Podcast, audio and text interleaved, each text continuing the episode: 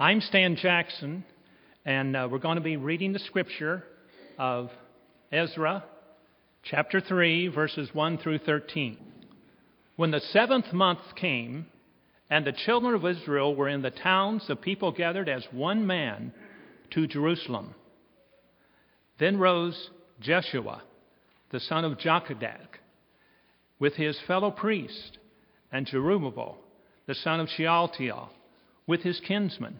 And they built the altar of the God of Israel to burn offerings on it, as it is written in the law of Moses, the man of God. And they set the altar in a place, for fear was on them because of the peoples of the land. And they offered burnt offerings on it to the Lord, burnt offerings, morning and evening.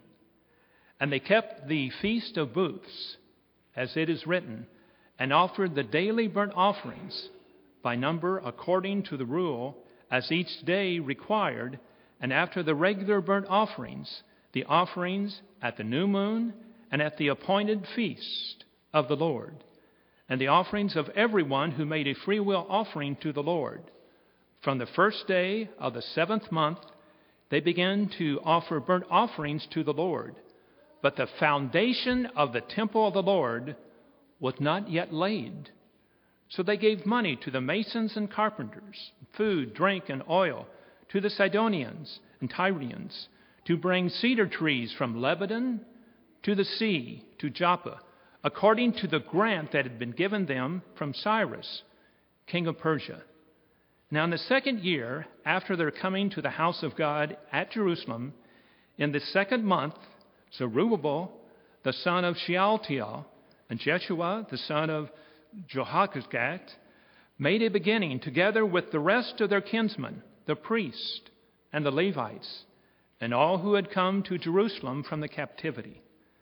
They appointed the Levites from 20 years old and upward to supervise the work of the house of the Lord.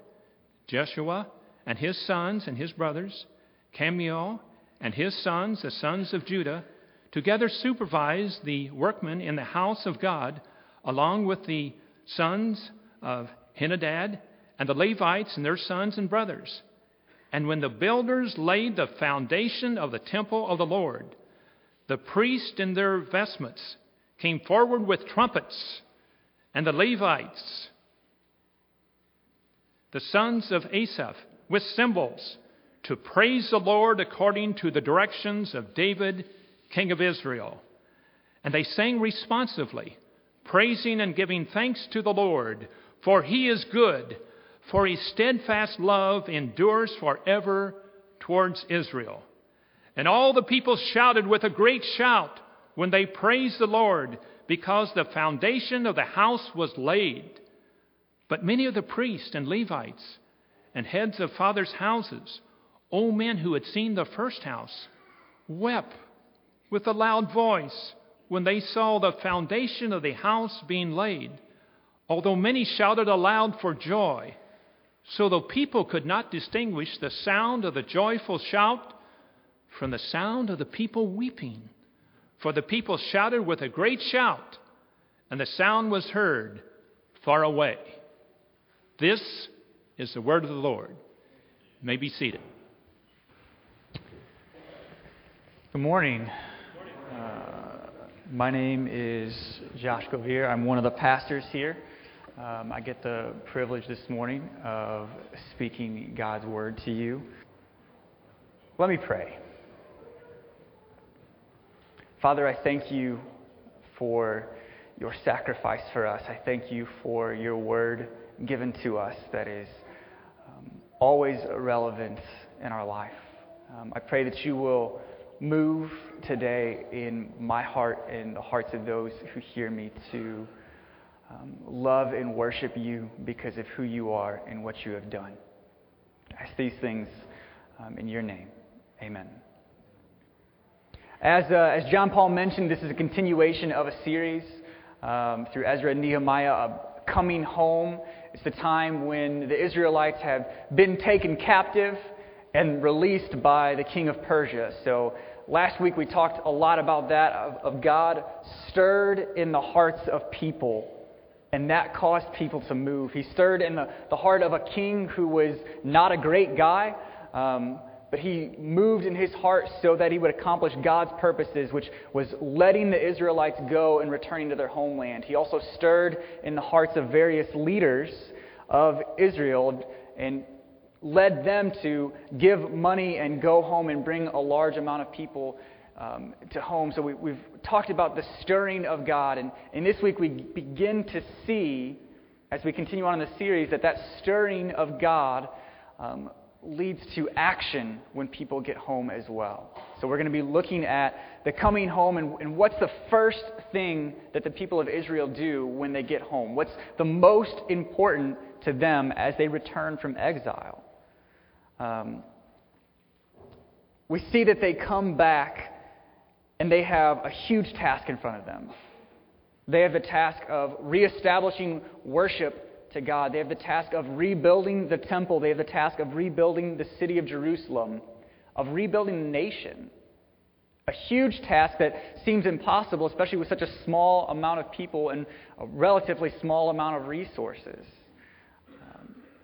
They've just come back from exile, which, which a little history on Israel. They were once a great and powerful nation, so powerful that other world powers came to Israel to ask for advice and ask for wisdom.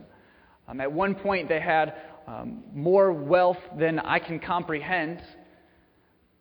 But because of their sin, because of the sin of the kings and because of the sin of the people, that led them to be taken captive. Their sin led to their downfall, to their destruction, which led to them being taken captive as exiles. And here we see them being brought back. So I imagine a ragged bunch of people who have been through a lot.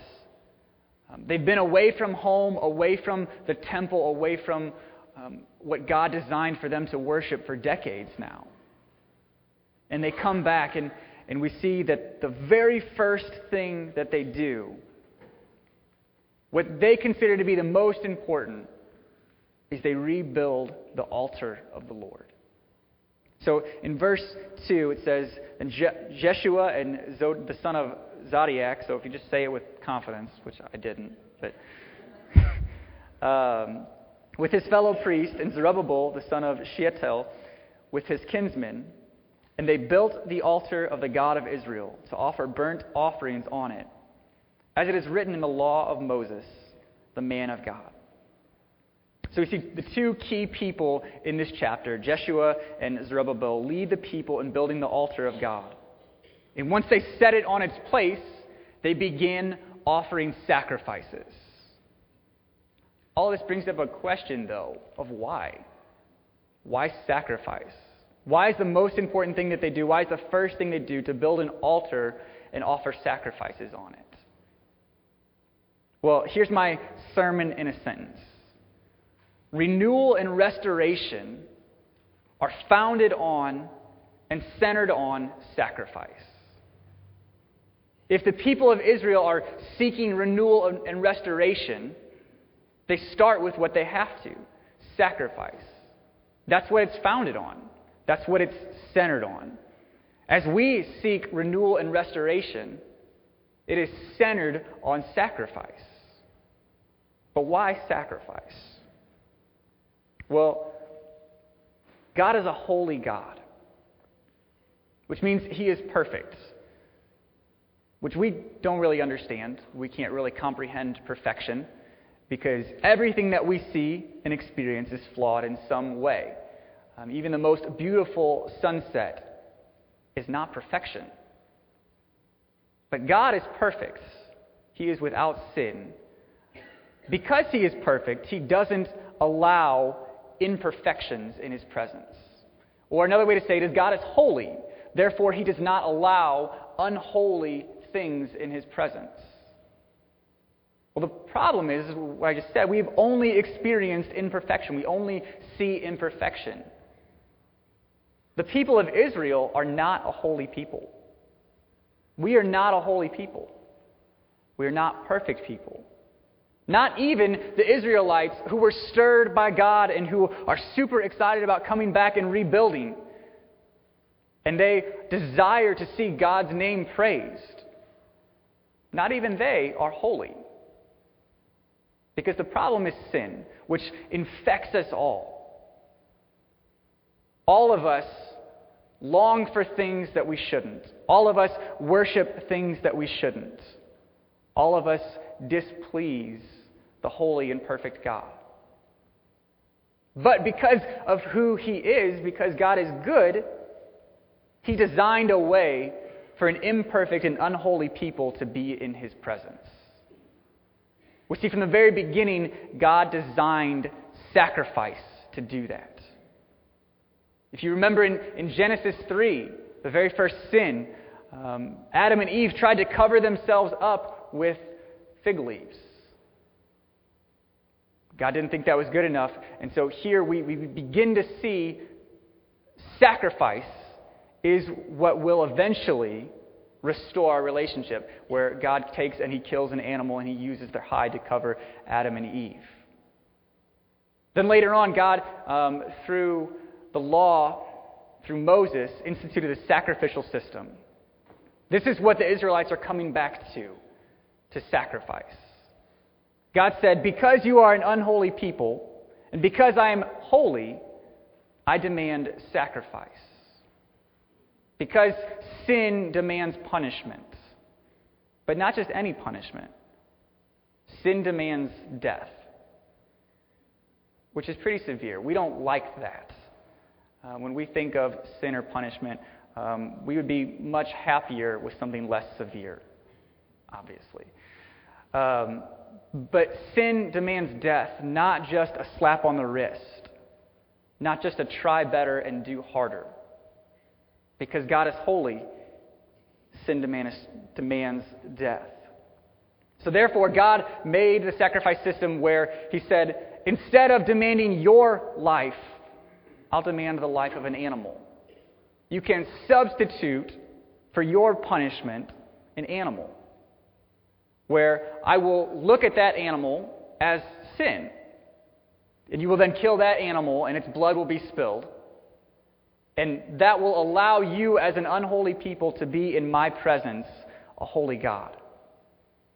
So the Israelites start here with sacrifice because they desperately long for and need to be in the presence of the holy God. So they start with sacrifice. Not only um, do they need that, but as I said earlier, they are trying to um, accomplish a seemingly impossible task of rebuilding a nation, um, rebuilding a temple. The first time the temple was built by King Solomon, Israel was at the height of its power. King Solomon was the wisest man to ever live. He had unimaginable wealth. And it took him a long time to build the temple. The Israelites here we see have just come back from exile. They're a small group with not a lot of resources. And not only that, but they're afraid of the locals. They come back, and in verse 4 it says, For fear was on them because of the people of the land. The people of the land were, if you remember last week, Sergey said that not everybody was taken into exile. Kind of the, the unwanted people, the people that weren't really valued, were left behind. Well, these people um, have followed in the sins of Israel, where they have gone after other gods, and they have worshiped other gods, and they have sacrificed to other gods. So the people coming back, they're coming back and they want to reestablish worship to only the God of Israel. And they know the people of the land aren't going to like that. In fact, some commentators and historians say that when they placed the altar where it belongs, that they had to remove a different altar. So if I'm the people of the land and you come in and you tear down my altar and build your own, that's probably not going to make me the happiest person in the world. Um, not only that, but you think that you're better than me and that you worship the one true God, but I worship all these other gods.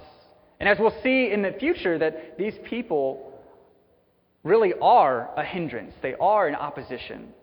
To an extent, they are to be feared. But I want to pause here for a little bit of application. We can't be like the people of the land. See, the people of the land said, Yes, we worship the God of Israel. But we also worship all these other gods. We also sacrifice to all these other gods. Um, which in reality means they didn't worship the God of Israel. Because he is a jealous God and demands that you can only love and worship me. Now, as I say this, if you're a Christian, if you're a believer, or if you're like me, if I'm sitting in the pew and, and the pastor says, we can only worship God, I'm like, well, yeah, amen. Except I don't really say amen because I'm a little shy about speaking out in church. But um, I agree wholeheartedly that we should only worship the God of Israel. Right? Amen. But and I look down on the people of the land and say, those silly people worshiping other gods. But what if I replace a word with instead of worship, the only God, with, with the word sacrifice? What if we only sacrifice for God and not for other things? Then it changes how I think. See, if I'm, if I'm being honest with you guys, when I think about what do I sacrifice for? Well, often I sacrifice so I can play silly phone games. I either rush through my chores, get them done.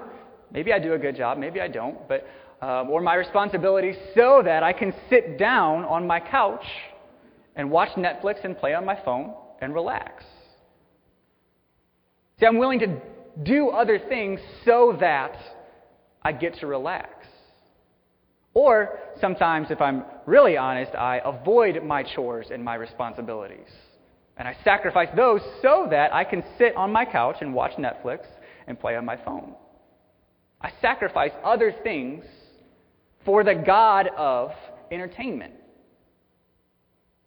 Or other ways, sometimes I make my security the ultimate. Maybe I make security in my money the ultimate. So then I make my sacrifices so that I can earn more money.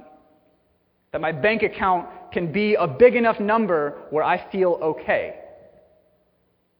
So I work for those things. And then maybe, when, when that's my goal, I ignore my Netflix and my phone so that I get work done and I get money. So I feel secure. Or sometimes it means there are parts of the neighborhood that um, maybe are a little scary. So, if my security is most important, if I sacrifice for my security, then I'm not willing to go to certain places. Not willing to, because my security is what's most important. So here the question is what do you sacrifice for? What do I sacrifice for? Maybe they're not bad. Maybe it's not Netflix, or maybe it's not just your security. Maybe it's good things. Maybe it's your family. But when you make family ultimate, that means that I structure my whole life around my family, that they are the goal. Which sounds great, right? Family is important. We all agree with that. Scripture tells us, God tells us family is important. But if I sacrifice for the goal of my family, then I make something that is good ultimate. And see, now I'm just like the people of the land, where I say, well, sure, I worship God, but I also worship these other things. We just call them different things. We don't make sacrifices in ways of killing animals to other, anim- other gods. We don't make sacrifices or worship by bowing down to wooden statues. No, but my time and my energy shows what I worship at times. I make sacrifices for the God of entertainment. I make sacrifices for the God of security. I make sacrifices for the God of wealth. I make sacrifices for the God of family, or fill in the blank. See, far too often, I am just like the people of the land, where I say, I worship God and something else. But the Israelites, they knew They were, they were right. Their hearts had been stirred towards God, and they knew we must only worship the one true God. So we'll, we'll come back to that in a little bit about what do we sacrifice for? What do we worship? Um, actually, we'll just continue on right now. Um, so instead of making my driving needs my entertainment or my family or my security or whatever, just like the Israelites, we make our driving need, our driving force, worship of the living God. Which means maybe practically not a whole lot different. Maybe I still do my chores and I sit down on the couch and I enjoy Netflix and playing on my phone. Maybe it means that. But if it does, it means that those things are underneath the glory of God and that I do my chores not so that I can get to relax, but I do my chores for the glory of God. Or when I relax, that's not the goal. But my relaxation, my watching Netflix, and my playing on my phone becomes for the glory of God. Or I work so that I can use and spend my money for the glory of God. See, my work and my security are no longer the goal, they are used for God's glory. Or family. So we're all clear family is important. I'm not saying sacrifice your family. Um, I'm saying use your family. Yes, use your family for the glory of God. Be a loving husband for the glory of God. Be a loving wife for the glory of God. Be loving parents who teach your children well for the glory of God. Children, obey your parents for the glory of God. See, the difference is maybe subtle, but it's profound. Family is no longer the goal. Wealth is no longer the goal. Relaxation is no longer the goal, but the goal is worship and glory of the one true God. We must not be like the people of the land. We must be like the Israelites.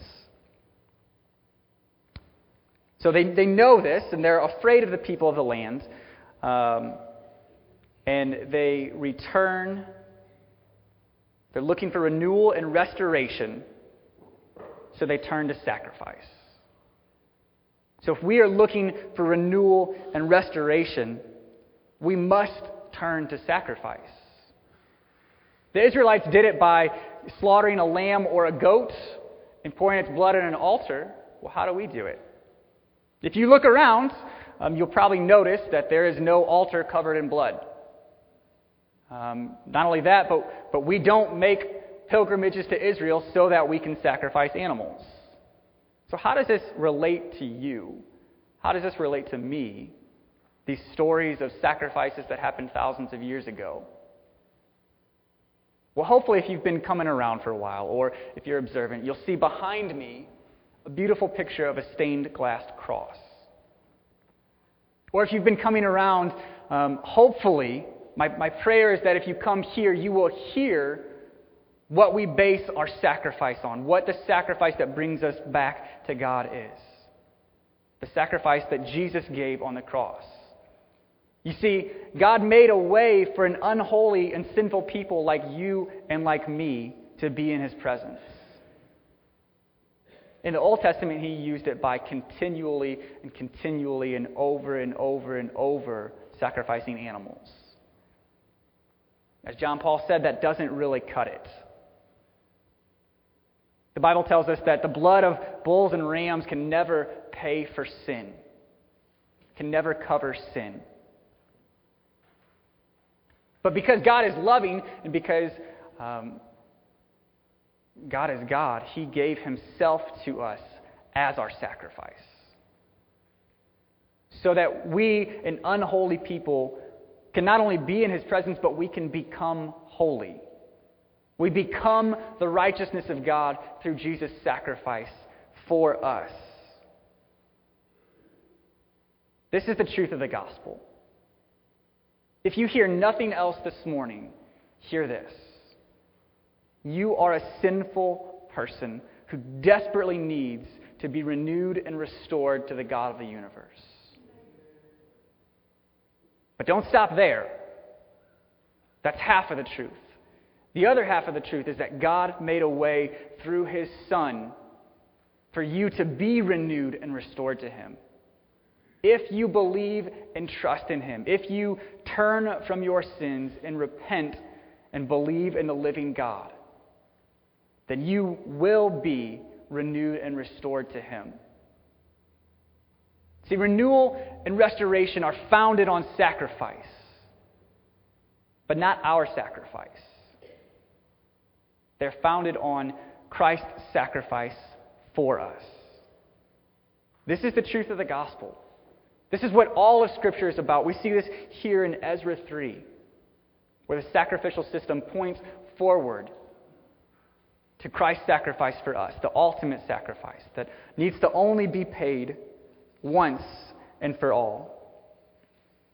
But not only does renewal and restoration start with sacrifice, it's centered on it. We see that here in Ezra 3 as well. They start with the rebuilding of the altar. And once that's rebuilt, they turn to the temple. Well, the temple matters because God has said, This is where my presence will dwell. God has said, This is where my presence will dwell because here's where sacrifices are made so that an unholy people can be in my presence. So even the rebuilding of the temple is structured around sacrifice. And then from there, we'll see they rebuild the walls and they go to rebuild a nation in a city. But the nation and the city only matter because of sacrifice. So that it starts and are founded on sacrifice. In fact, the nation of Israel built their entire calendar around sacrifice. We see that here as well. In um, the seventh month, we're told in the beginning of this chapter, in the seventh month they come together. Well, the seventh month is significant. This is when they start the Feast of Booths, which is a feast, or the Feast of Tents, or the Feast of Tabernacles, which um, is a time of extended sacrifice, extended celebration. It reminds the people of Israel that they were once slaves in Egypt. And that God brought them out of that by His power for His glory. He rescued them from slavery. In the seventh month, they come here and they celebrate that, which is fitting because they have just been again brought out of exile. God brought them out for His glory by His power, just in a different way. The first time He used plagues, this time He used a man named Cyrus. But make no mistake, this was God's doing for His glory that He brought them out of exile. So they come together and they are reminded of that by celebrating the Feast of Booths or of Tabernacles. So their whole calendar, their whole lives are centered around sacrifice. We'll get to how your life and my life should be centered around sacrifice a little bit later. So they're coming back to rebuild everything, and they start with sacrifice because they know that without this, nothing else matters. They could build the biggest temple, the greatest building in the world, and without a renewed relationship with, with the God of the universe, it's just a building. They could build the greatest city with the highest walls, but without a relationship with a living God, it doesn't matter. They could become the most powerful nation in the world where other nations fear them or respect them. But they know that without a relationship with the living God, it doesn't matter. So they start with sacrifice. So next, we turn our attention to the rebuilding of the temple. In verse 8, in the second year after the coming of the house of God at Jerusalem, in the second month, Zerubbabel the son of Shealtiel and Jeshua the son of Jozadak made a beginning together with the rest of their kinsmen. They appointed the Levites from 20 years old and upward to supervise the work of the house of the Lord. And Jeshua and his sons and his brother, and Kadmiel and his sons, and the sons of Judah together, supervised the workmen in the house of God, along with the sons of Henadad and the Levites, their sons and brothers. Then they laid the foundation of the temple of the Lord. Which, remember, matters because the, found, the temple holds the altar, which is where sacrifices are performed. So they rebuild the foundation of the temple, and now we see their response. And the response is what it should be. This is verse 11. And they sang responsively, praising and giving thanks to the Lord. He is good, for his steadfast love endures forever towards Israel. They see the temple being built, they see the altar having sacrifices being made on it, and their response is praise God because his love endures forever. Now, here I think it's helpful to step back and take a wide view of Scripture. You see, this happened once already. The temple was built once already, the foundation was laid, and people came together and said, For he is good, his steadfast love endures forever. When David came and said those words, those are significant words. His steadfast love endures forever. See, David looks back at the history of Israel and he says, God called a, a people to himself. He called Abraham to himself. And then throughout Abraham's descendants, some of them who were not so great, God's love endured forever. God saved his people from famine through Joseph and his brother's sinful acts. So David looks at that and he says, His love endures forever. Then when they became slaves in Egypt, he looks at that and says, His love endured forever. And then God brought them out of Israel, or out of, sorry, out of Egypt, out of slavery. And David looks at that and says, God's love endures forever. And then they see the, the giving of the law and of the Ten Commandments. And they say, His love endures forever. And then David looks at the coming and the, the victory that Joshua had over the people of the land, the giving of the promised land. And he says, His love endures forever. And then David looks back at the time of the judges, which is our, our terrible time where the people continually rebelled and God continually saved Israel. And he says, His love endures forever. And then David looked at the establishment of the kings and the rise to power of Israel. And he says, His love endures forever. God has chosen to dwell with men. His love endures forever. When he says forever, he's looking back through all of these things where men would give up.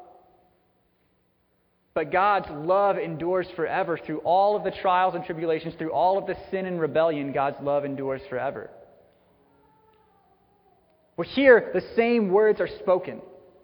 So the Israelites not, not only look back to all those things that David did and say his love endures forever, but they look back on years and years and years of wicked kings who led the people to worship other gods who led the people away from Israel.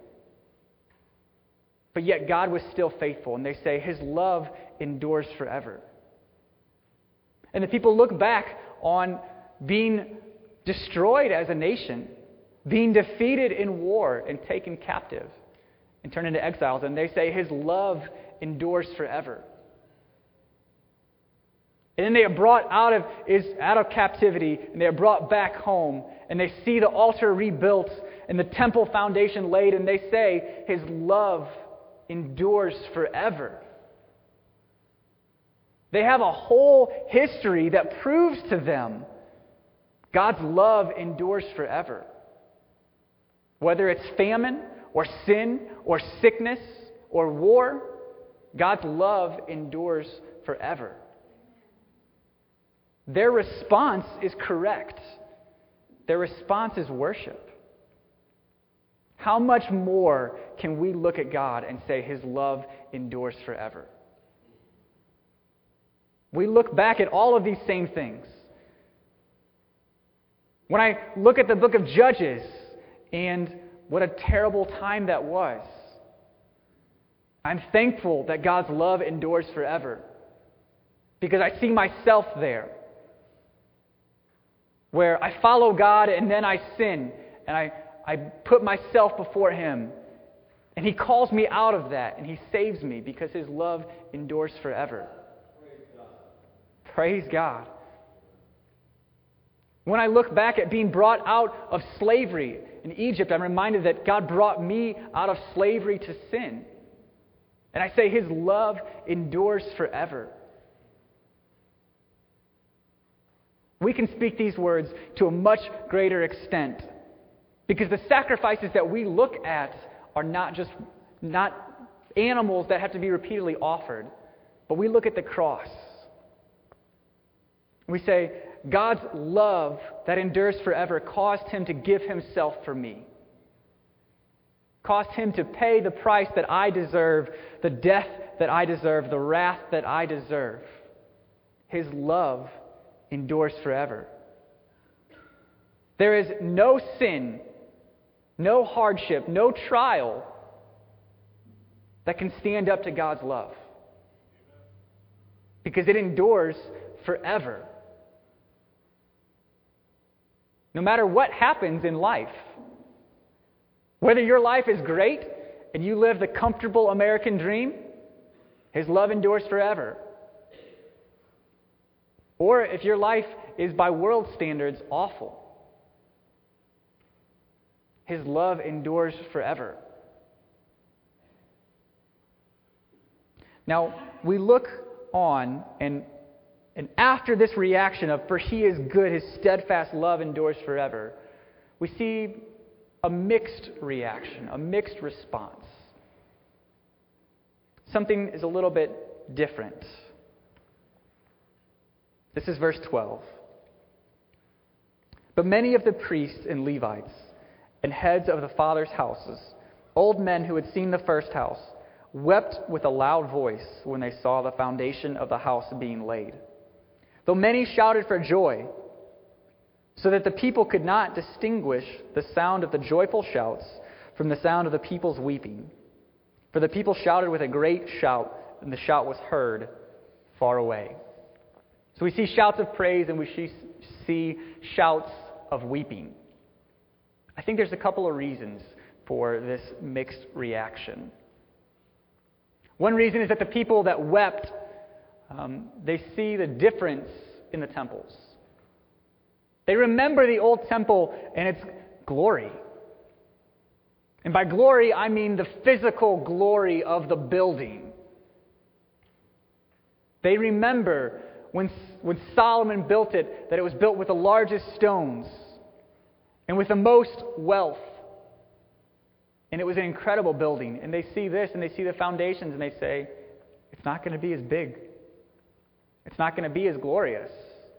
And so they weep for that. I think along with that, and more important than that, I imagine that the weeping is over the sin that caused the temple to be destroyed. Here is a, a people that remember the glory of the old temple. And in their lifetime, they have seen the destruction of sin, of their own sin, of the sin of the nation. The sin that caused God to give them over to their enemies. Where their enemies came in and destroyed their town, destroyed their city, destroyed their lives. See, they see the destruction that sin causes, and they weep over that. Because it takes an act of God to rebuild the temple because of their sin. Sin that leads to judgment being poured out. I think that's our reaction, or it should be our reaction to our sin.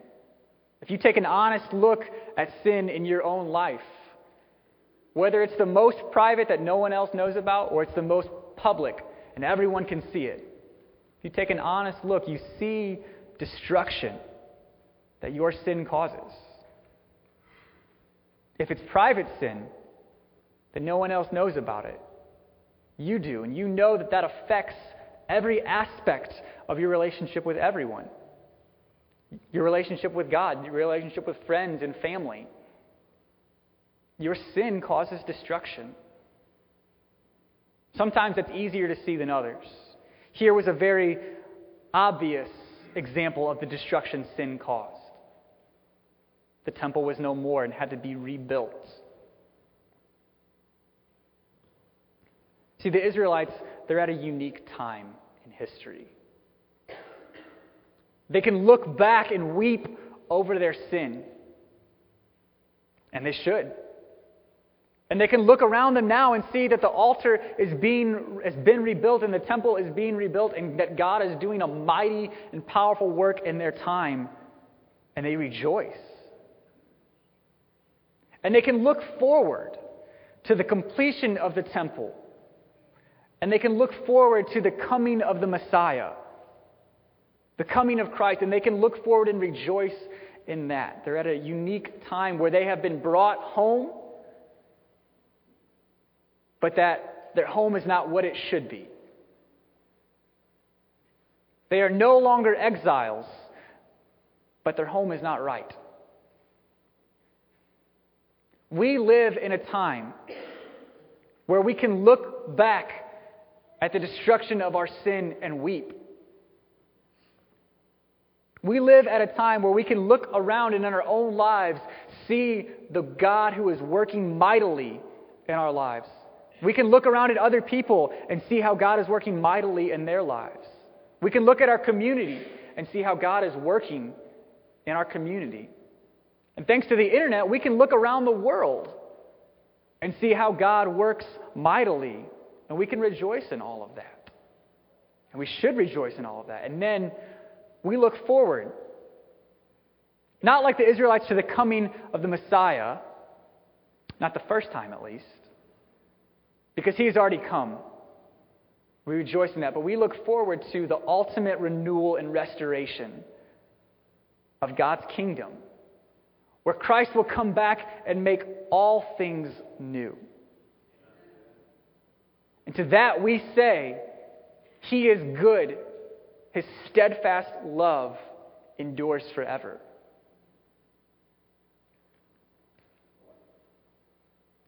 So, what's our response to all of it? Amen. Our response is worship, right? In fact, if your response is not worship,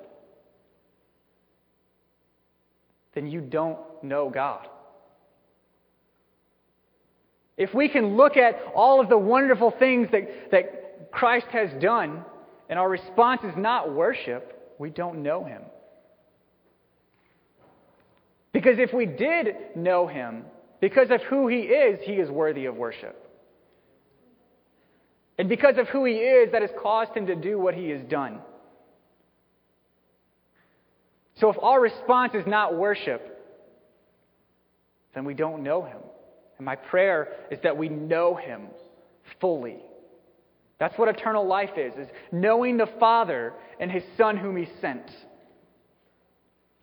Our response is worship. But to get a little more practical than just worship, or to say it a different way, of let's look at what our worship is and how that relates to sacrifice.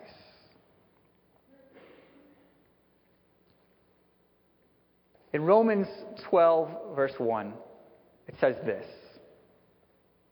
I appeal to you, therefore, brothers, by the mercies of God, to present your bodies as a living sacrifice, holy and acceptable to God, which is your spiritual worship.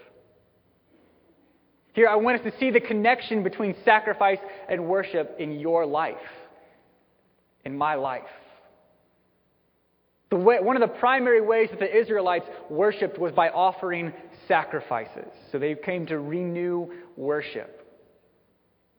Well, here in Romans, we see that one of the ways we worship is by presenting our bodies as living sacrifices to the Lord. But what does that look like? What does it mean to be a living sacrifice? It's not a sacrifice like the Israelites did, where they kill an animal over and over and over. And it's most certainly not a sacrifice like that of Christ's. He's a unique sacrifice where only He can accomplish that task. So, what does it mean to present your body as a living sacrifice to God? As worship. So, we, we talked about how we are tempted, how I am tempted when I am honest. I find myself worshiping other things. How do I know that? Because I look around and see what do I sacrifice for?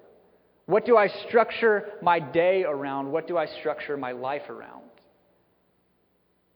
So, this is a question for you to ask of yourself. What do you structure your day around? What do you structure your life around? What is your driving goal in life? For me, one of my biggest idols is comfort and entertainment.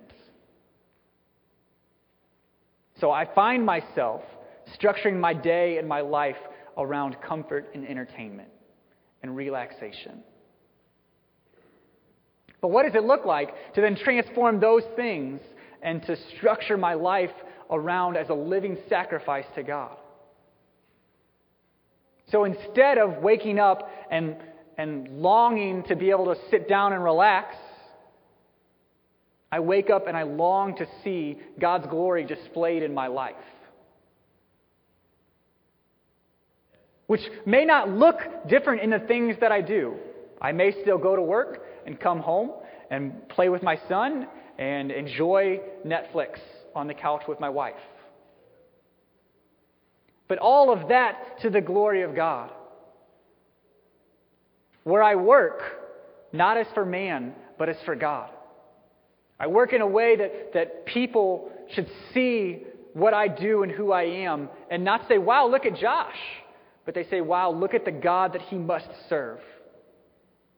And I come home and I play with my son, not because he is ultimate, but so that I can train and teach him to love the Lord, so that I can enjoy the gift that God has given me. And, and hear me, my family is the second greatest gift that I have ever been given. But it is just a gift. And it is not greater than the giver. So I use the relationship with my family and the gift that God has given me to bring glory to Him. And I thank Him that He has given me a son and a wife. And I want my marriage with my wife to display the glory of Christ and his relationship to us. And I want my fathering of my son to mirror that of God's love for me and for us. See, it may look the same in the day, but the purpose is totally different. Or work. How do we present our bodies as living sacrifices in work? We work hard, right? But work is not ultimate. The numbers in your bank do not give you security. Only Christ can give you security. So we work hard not to build up our bank accounts. Even though um, I'm not saying having wealth is wrong, but it's not the goal. If you have big zeros in your bank account, you have that so that you can use your money for the glory of God and whatever that looks like. So, so your retirement is no longer your goal. But how can you use your time for the glory of God? These are just a couple of examples. Things that maybe I'm tempted to worship, that I need to rework in my own life. So I encourage you to look in your life and think, what do I sacrifice for? What do I structure my day around? What do I structure my life around? What's ultimate to me? Some of those things may need to be abandoned because they're, they're not God honoring. Others of those things may just need to be reordered and used for the glory of God instead of being the goal themselves.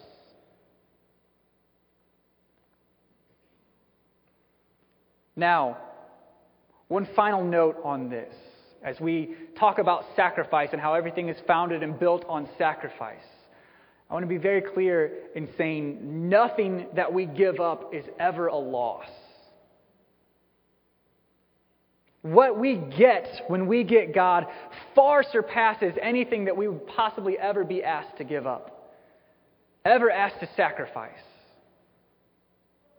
Whether it's your life, whether it's your money, whether it's your family, whatever it is, whatever we are called to give up pales in comparison to the pleasures and joys that we get with God.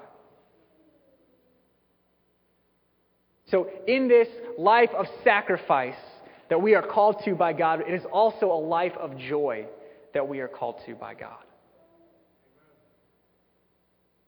Not a, well, God won't let me have any fun, which is a really, really common view of Christianity, inside and outside the church.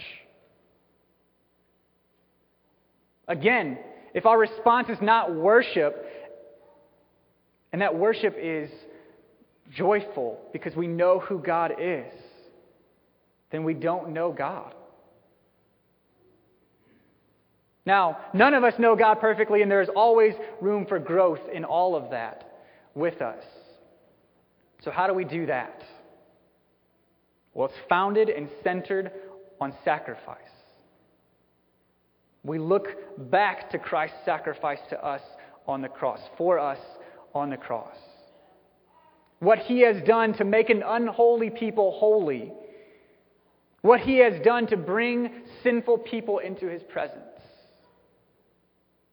This is where God has most fully revealed himself to us in, in his Son, Jesus Christ.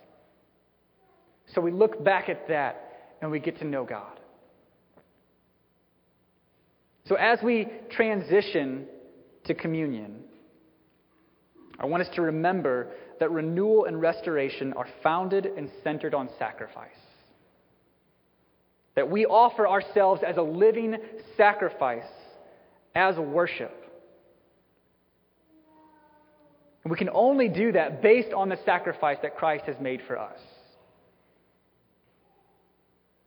In that nothing that we give up compares to the joy of knowing God.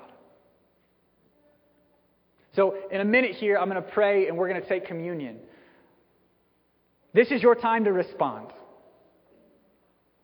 This is your time to remind yourself of the sacrifice that Christ has made for you. Or if this is new to you, and maybe your response is not love and worship, this is your time to come to the living God and repent of your sins and believe in Him and you will be renewed and restored. This is your chance to respond to what God is speaking to you. Now, we'll come forward to communion. Um, if you're in the balcony, there are tables up there so that you don't have to come down.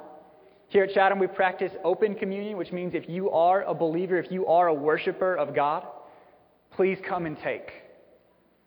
Come and take remembering the sacrifice. If you are unable to get up, um, there will be an elder that will bring the elements to you. Just raise your hand and let them know, and they'll be happy to do that for you. Now let's pray and respond to what God has, has said.